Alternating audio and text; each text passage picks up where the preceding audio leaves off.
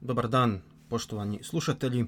Ja sam Davor Dijanović, novinar i publicist, a vi slušate 30. epizodu podcasta Geopolitički objektiv. 30 je, mislim da ćemo se svi složiti, već lijepa brojka, a upravo jučer prošlo je točno godinu dana od emitiranja prve epizode podcasta. Osobno sam zadovoljan s brojem do sada snimljenih epizoda. U prvoj epizodi sam najavio da ću snimati svaka dva tjedna. Na kraju smo krenuli nešto dinamičnije, pa smo usporili, no kad se uzme nekakav godišnji prosjek, to je otprilike to. Bavili smo se različitim temama, više dakako vanjskom politikom nego onom unutarnjom. Godina iza nas bila je zaista puna nepoznatih nepoznanica ili talebovim riječnikom puna crnih labudova, a posebno za nas u Hrvatskoj. Osim naime korona krize kao jedne globalne pojave, tu su i potresi, najprije u Zagrebu i okolici u Ožujku, a ovaj tjedan, nažalost, i na području Banovine, dakle tamo oko Petrinje, Siska, Gline i okolice. E, to je inače čak i za hrvatske standardne siromašni kraj. To su mjesta koja su teško stradala i u domovinskom ratu i zapravo tragedija koja je te ljude zahvatila ovoga tjedna e, teško je riječima opisati. Koristim ovu priliku da izrazim sučut svim obiteljima čiji su najmiliji stradali u ovome potresu. E, kuće i zgrade će obnoviti ovih dana ponovno demonstrirano zadivljujuće hrvatsko zajedništvo koje uvijek izađe na vidjelo u vrijeme kriza, no nažalost ljudske živote više ništa neće vratiti. E, nadamo se boljoj godini i da nećemo više imati ljudskih žrtava. A, I ova situacija nas opominje kako u budućnosti je jednostavno potrebno e, izgraditi jedan e, kvalitetni sustav prevencije i zaštite koji će djelotvornije reagirati u kriznim situacijama. Još uvijek smo u božićnom vremenu, pa želim svima sretan Božić, a naravno želim vam sve najbolje i u idućoj godini. U ponedjeljak sad ovoga tjedna, 28. prosinca, e, na trećem programu Hrvatskog radija e, u emisiji e, Diagnozis je pročitan jedan moj esej pod naslovom Neohladno-ratovski odnosi velikih sila i pandemijski, odnosno postpandemijski svijet. Zahvaljujem se kolegi i prijatelju Mati Štahanu što me pozvao da napišem esej za treći program Hrvatskog radija. Taj esej možete poslušati u nastavku i u idućoj godini nadamo se naravno novim emisijama s različitim temama i različitim gostima. Još jednom sve najbolje u nove godini. Poslušajte esej i do slušanja.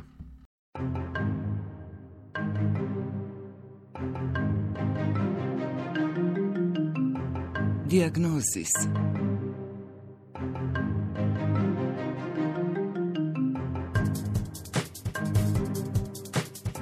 Ogledi o društvu i kulturi.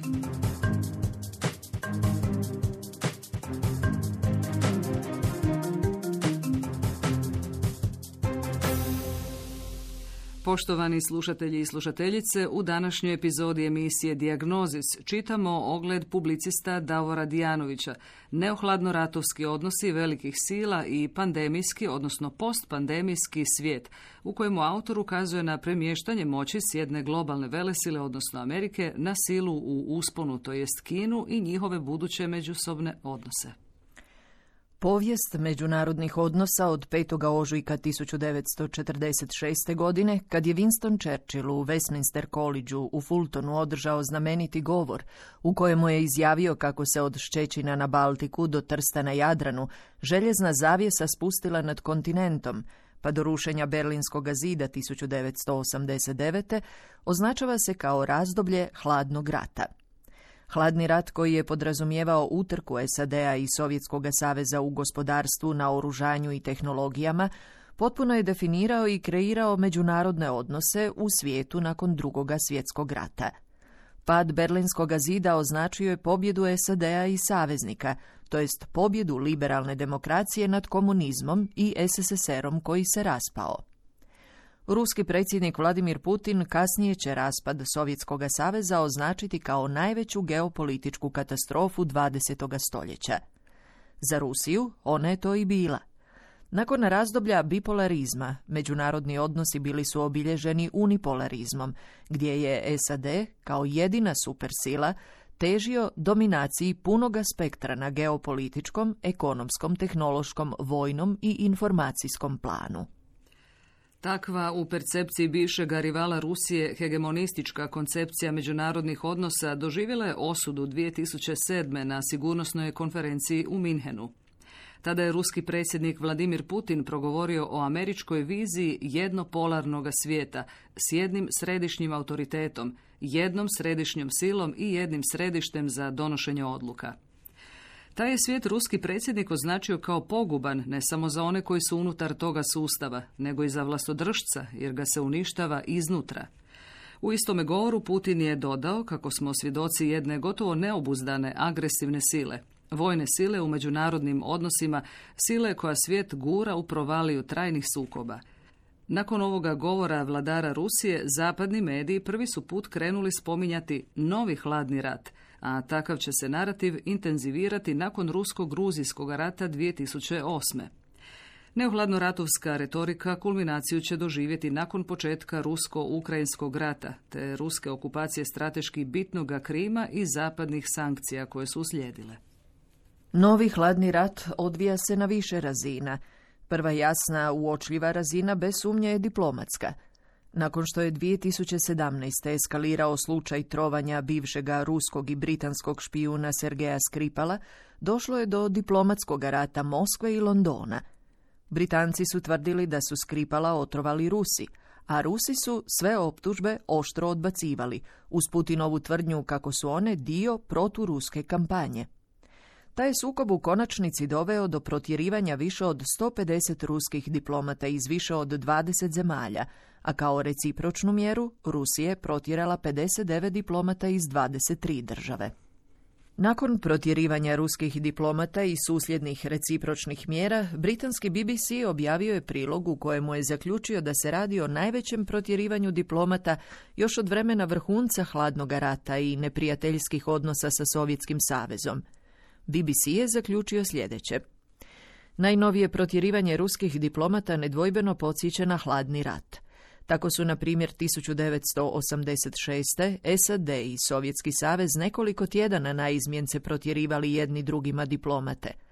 Predsjednik SAD-a Ronald Reagan protjerao je 80 sovjetskih diplomata, od kojih je petero bilo osumnjičeno za špioniranje. Nakon što je došlo do protjerivanja ruskih diplomata, ruski ministar vanjskih poslova Sergej Lavrov istaknuo je kako se mnogo govori o hladnome ratu i tome kako je situacija gora nego što je bila u vrijeme klasičnog hladnog rata, zato što su tada postojala neka pravila i poštivala se pristojnost. Lavrov je istom prilikom optužio SAD i još nekolicinu zemalja da pribjegavaju otvorenim lažima i potpunim dezinformacijama. Medijsko-propagandni rat, vidimo, također je dio novoga hladnog rata. Zapadne zemlje tako učestalo govore o malignome ruskom utjecaju, a ruski mediji zapadne prozivaju za antirusku paranoju. Rusiju se često optužuje za vođenje hibridnog rata, čiji su bitni dio takozvane lažne vijesti, fake news, to jest korištenje dezinformacija, obmana, poluinformacija i laži. Dio medijsko-propagandnog rata i zapadnog kuta gledanja je i ismijavanje NATO-a kao i razvijanje ruske medijske mreže, pri čemu se posebno ističu Sputnik i Russia Today. Europski parlament u studenom 2016. izglasovao je rezoluciju u kojoj otvoreno optužuje Rusiju i Vladimira Putina za financiranje stranaka i drugih organizacija unutar Europske unije koje su protueuropski nastrojene. Ruska vlada upotrebljava široku lepezu instrumenata kao što su TV Russia Today na više jezika, pseudo novinska agencija Sputnik, društvene mreže kako bi se podijelilo Europu i umanjilo demokratske vrijednosti. Navedeno je u spomenutoj rezoluciji. Komentirajući rezoluciju, Putin je rekao kako smo svjedoci političke degradacije demokracije u zapadnim zemljama. Nova utrka u naoružanju između SAD-a i Rusije čini bitan element novoga hladnog rata. Kontroverzni američki publicist i geopolitičar William Engdahl, kojega se na zapadu percipira kao proruski orijentiranog autora, ističe da je post-hladnoratovska američka utrka u naoružanju počela 2002. unilateralnim povlačenjem SAD-a i sporazuma o ograničenju protubalističkih sustava, nakon čega je prema Engdalu uslijedila kampanja uvlačenja zemalja istočne Europe u NATO, sponzoriranje državnog udara i građanskog rata u Ukrajini i razmještanje raketnih obrambenih sustava u Poljskoj, Rumunjskoj, Južnoj Koreji i Japanu. Zanimljivo je da se upravo George Kennan, tvorac američke hladnoratovske strategije obuzdavanja Sovjetskog saveza, u New York Timesu usprotivio takvoj politici i upozorio da takvo ponašanje predstavlja početak novoga hladnog rata. Tijekom izborne kampanje za predsjedničke izbore u ožujku 2018. godine Vladimir Putin predstavio je nove ruske strateške oružane sustave. Održana je video prezentacija probe lansiranja, kako su je nazvali, najmoćnije hipersonične rakete na svijetu Sarmat, koja će uskoro zamijeniti rakete Vojvoda, koje zapadnjaci nazivaju Sotona. Na prezentaciji je rečeno da nova raketa nema ograničenja i da može pogoditi bilo koji cilj na zemlji. U listopadu iste 2018. godine američki predsjednik Donald Trump najavio je američko povlačenje iz ugovora o nuklearnom naoružanju srednjega dometa koji su 1987. potpisali Mihail Gorbačov i Ronald Reagan. Ovaj ugovor podrazumijeva eliminaciju svih nuklearnih i konvencionalnih raketa dometa 500 do 1000 km i od 1000 do 5500 km, kao i uređaja za njihovo lansiranje. Nakon američkog povlačenja iz INF-a 2. veljače 2018. iz sporazuma se povukla i Rusija. Nakon ovih poteza postavlja se pitanje što će sada biti i sa sporazumom START 3 koji je stupio na snagu 2011. a predviđa smanjenje strateškog ofenzivnog naoružanja. Start 3 važan je jer ograničava konkurenciju između SAD-a i Rusije i čini je ipak koliko toliko transparentnom i predvidljivom. Riječ je o jedinom instrumentu uzajamne kontrole između SAD-a i Rusije kad su u pitanju strateški ofenzivni sustavi. S jedne strane prijepori oko naoružanja SAD-a i Rusije klasičan su primjer sigurnosne dileme, to jest stanja u kojemu se svako povećanje sigurnosti jedne države, nabavom novoga oružja, tumači kao izlika za drugu stranu kako bi povećala svoja izdvajanja za obranu u skladu sa interesima vojno-industrijskog kompleksa – s druge strane, retorika koja se glede nuklearnog naoružanja koristi u neohladno-ratovskim nadmetanjima ponekad izaziva bojazan od povratka na političko-sigurnosnu situaciju iz vremena kubanske raketne krize, kad je postojala ozbiljna mogućnost nuklearnog rata dviju supersila, SAD-a i Sovjetskog saveza. Pojedini analitičari u prijeporima oko INF sporazuma vide interes SAD-a, ali i Rusije da u sporazume o nuklearnom naoružanju bude uključena i Kina. Novi hladni rat odvija se i na planu energetike, pri čemu je posebno naglašen energent plina. Posljednjih nekoliko godina naime vrlo su jasno uočljivi prijepori SAD-a i Rusije oko izgradnje plinovoda od Rusije prema Europi, ali i oko prodaja američkog ukapljenog plina. Kao svojevrsnu paradigmu plinskog rata možemo uzeti plinovod Sjeverni tok 2, čija je izgradnja u tijeku, ali koji izaziva velike prijepore ne samo na relaciji Washington-Moskva, nego su u te prijepore uključene i mnoge druge države. Osim Sjevernog toka 2, tu su i drugi plinovodi. Druga neuralgična točka je izgradnja turskog toka koji se javlja kao svojevrsni ekvivalent nerealiziranog turskog toka. Plinovodi TANAP i TAP javljaju se kao instrumenti smanjenja ovisnosti Europe o ruskome plinu, a u istu bi svrhu mogao poslužiti projekt izgradnje plinovoda od istočnog Mediterana do Italije. Kao i stari i novi hladni rat SAD-a i Rusije reflektira se i na druge države u svijetu čiji su teritoriji strateški i gospodarski važni za te dvije velesile. Riječ je o takozvanim posredničkim ratovima, engleski proxy war, u kojemu prekooceanska i kopnena sila koriste treće države kako bi ostvarile vlastite interese. Ti su ratovi ponekad kinetički, a ponekad i nevojnoga karaktera. Za primjer možemo uzeti Ukrajinu, u kojoj je do previranja došlo 2014. nakon takozvanoga Majdanskoga prevrata, u kojemu je detroniziran dotadašnji proruski ukrajinski predsjednik Viktor Januković. Osim Rusije, u kojoj se igra velika šahovska igra Rusije i Zapada, Tu su i Sirija, Ukrajina, Venezuela, ali i primjerice države takozvanog Zapadnog Balkana. Iz borbe za utjecaj između SAD-a i Rusije nije isključena ni Hrvatska, kako na energetskom, tako ni na gospodarskom ili propagandnome planu. Potencijalno najopasniji scenarij predstavljala bi velika koalicija Kine, Rusije i možda Irana u formi antihegemonskog savezništva koje ne bi nastalo na temelju zajedničke ideologije, već na temelju sukladnih nezadovoljstava. Ovakav bi savez snagom i veličinom podsjećao na nekadašnji kinesko-sovjetski blok, s time da bi ovaj put Kina vjerojatno bila predvodnik, a Rusija bi slijedila. Napisao je 1997. u knjizi Velika šahovska ploča američki diplomat i geostrateg Zbignev Brzezinski. Brzezinskijeva geostrateška predviđanja pokazala su se točnima. 20 godina nakon izdavanja knjige Velika šahovska ploča u prosincu 2017.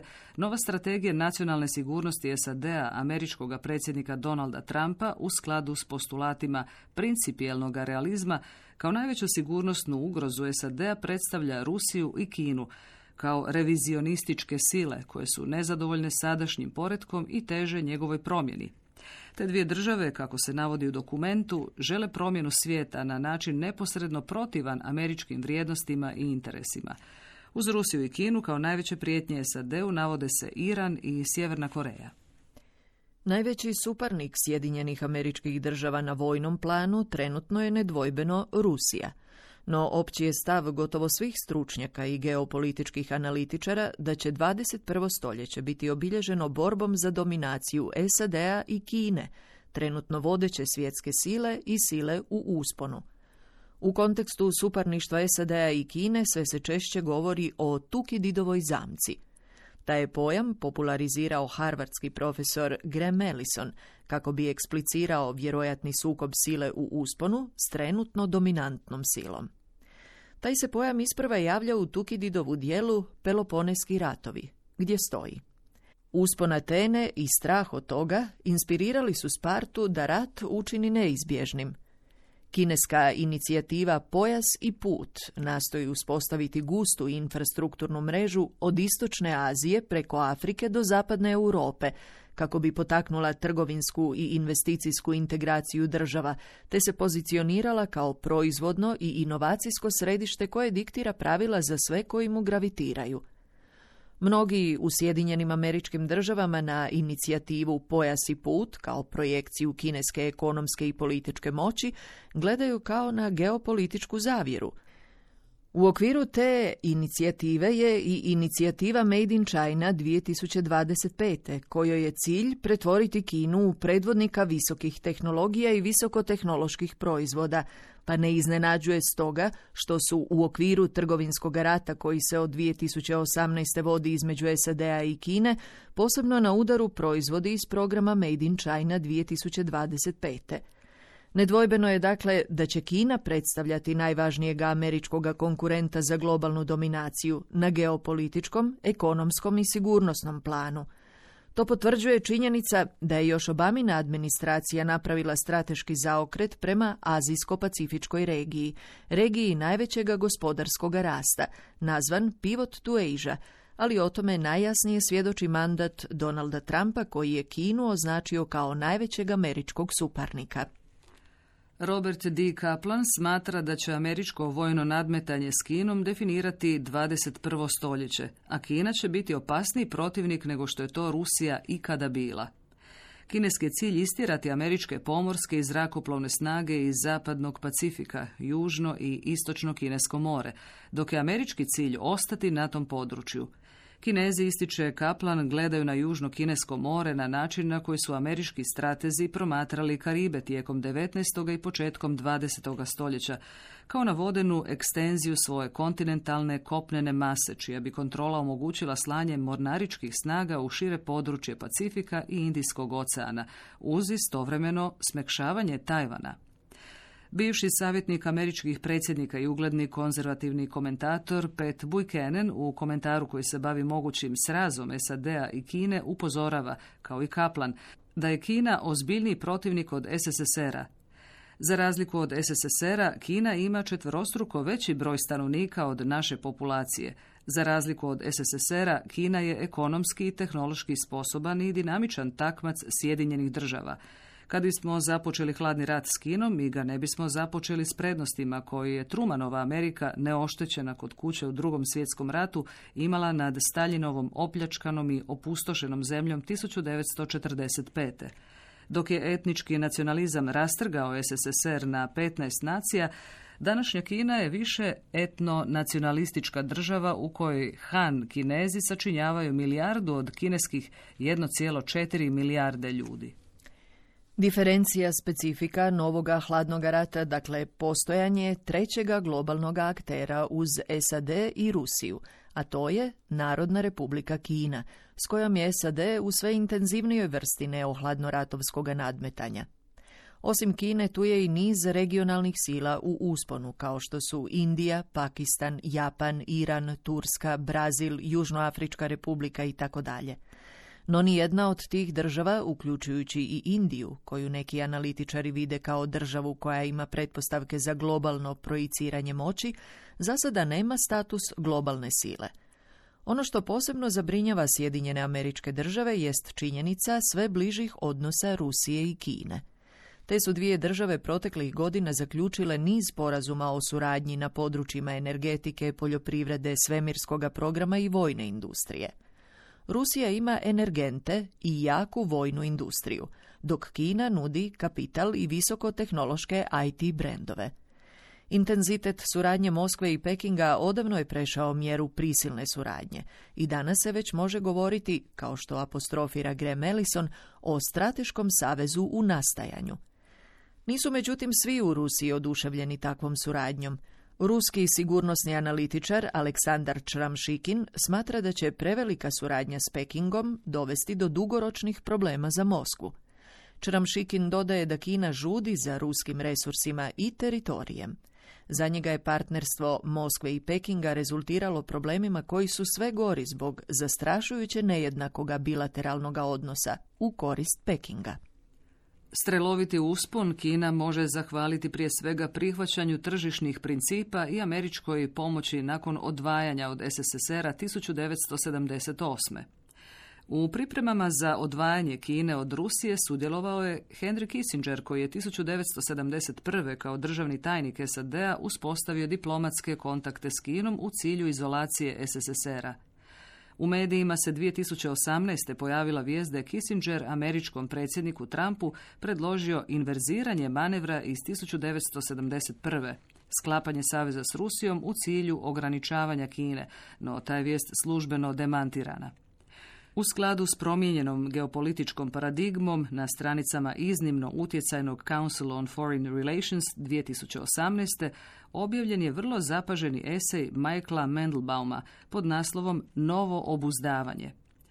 U članku se polazi od toga da su tijekom posljednjih godina tri sile pokrenule aktivne korake u pravcu revizije sigurnosnih aranžmana u svojim regijama – Rusija je izvršila invaziju na Krim i druge dijelove Ukrajine i prikriveno pokušava destabilizirati europske demokracije. Kina je izgradila utvrđenja na umjetnim otocima u međunarodnim vodama, pokazuje otvorene pretenzije na prostranstvo zapadnog Pacifika i napravila je korake u pravcu ekonomskog organiziranja Euroazije prema mjeri Pekinga. Islamska republika Iran proširila je utjecaj na znatan dio Iraka, Libanona, Sirije i Jemena i pokušava se dokopati nuklearnog oružja. Novi svijet, smatra Mendelbaum, treba novu američku vanjsku politiku, a nedavna prošlost može ponuditi određene smjernice za nju. Potrebna je ponovna primjena strategije obuzdavanja, ovoga puta prema Rusiji, Kini i Iranu, jer ona nudi najbolje izglede da se obrane američki interesi. Koliko je ideja trostrukog obuzdavanja realna, pokazat će budućnost, no nema nikakve dvojbe da su određeni koraci u smjeru politike obuzdavanja već poduzeti. Nesumnjivo je da će SAD u budućnosti nastojati izgraditi široku koaliciju država koje će uključiti prije svega u proces strateškog obuzdavanja Kine. Ta politika posebno postaje aktualna u kontekstu globalne pandemije koja je došla iz Kine, a koja je zapadne zemlje osvijestila koliko danas ovise o proizvodnji i opskrbnim lancima iz Kine, države koja se pretvorila u najveću tvornicu svijeta. U zapadnim centrima moći razmišlja se o tome kako bi se dio proizvodnje preselio iz Kine natrag u Europu, prije svega medicinski artikli, ali ipak većim dijelom u neke druge afroazijske države. S druge strane, nemali broj analitičara predviđa nastavak transfera svjetske moći prema Azijsko-Pacifičkoj regiji.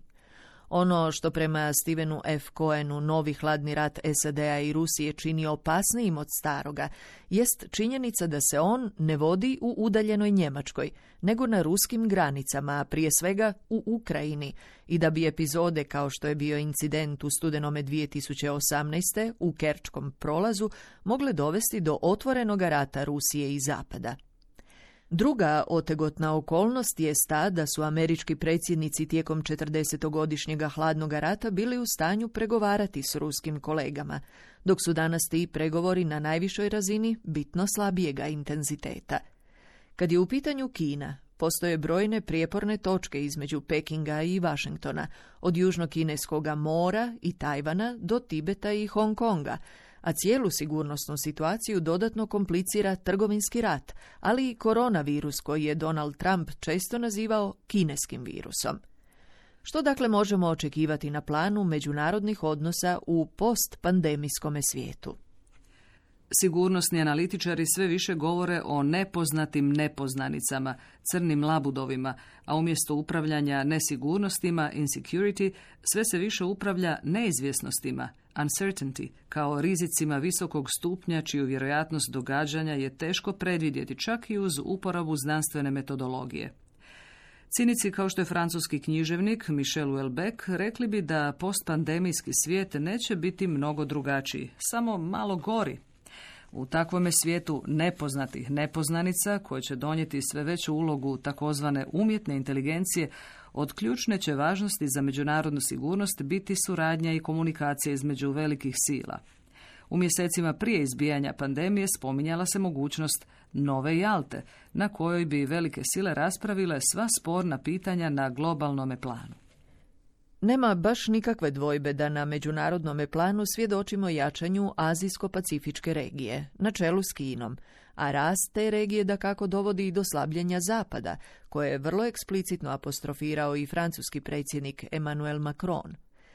SAD je i dalje najmoćnija sila svijeta, no postoje mogućnosti da aktualna pandemijska kriza ubrza transfer moći prema Pacifiku – Realizacija te mogućnosti ovisit će o tome kako će se Amerika postaviti prema Kini u budućnosti i hoće li doći do rekonstrukcije opskrbnog lanca i stvaranja koalicije SAD-a i nekoliko zemalja s ciljem ograničavanja kineskog utjecaja. U svim tim procesima Europa je posljednjih godina stajala dosta po strani. Kriza multilateralizma i transatlantizma pokazala je da je Europa, iako predstavlja najveću ekonomiju svijeta, na geostrateškom planu slabo aktivan, neautonoman i sve slabiji igrač, a to je problem kojemu žele doskočiti Emmanuel Macron i Angela Merkel. Poneki analitičari smatraju da bi u održavanju ravnoteže snaga između SAD-a i Kine, koja sve više i vojno jača, mogla uz Europu biti važna uloga Rusije, koja neće u svakoj situaciji voditi isključivo prokinesku politiku, nego će se, ovisno o ad hoc situaciji, postavljati kao svojevrsni posrednik, izvlačeći tako vlastite geopolitičke benefite. Kako bilo, na planu međunarodnih odnosa živimo u vrlo zanimljivim, ali sigurnosno zahtjevnim vremenima u kojima će biti potrebno mnogo državničke mudrosti kako sve veći broj neuralgičnih točaka ne bi eksplodirao u globalni kaos.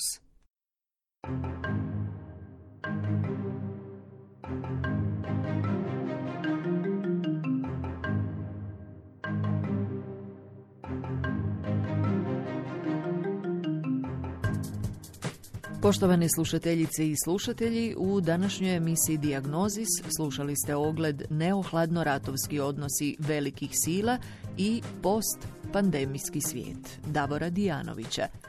Čitale su Gordana Kovačić i Rosanda Tometić. Emisiju je snimila Katarina Račić, urednica Nevenka Dujmović.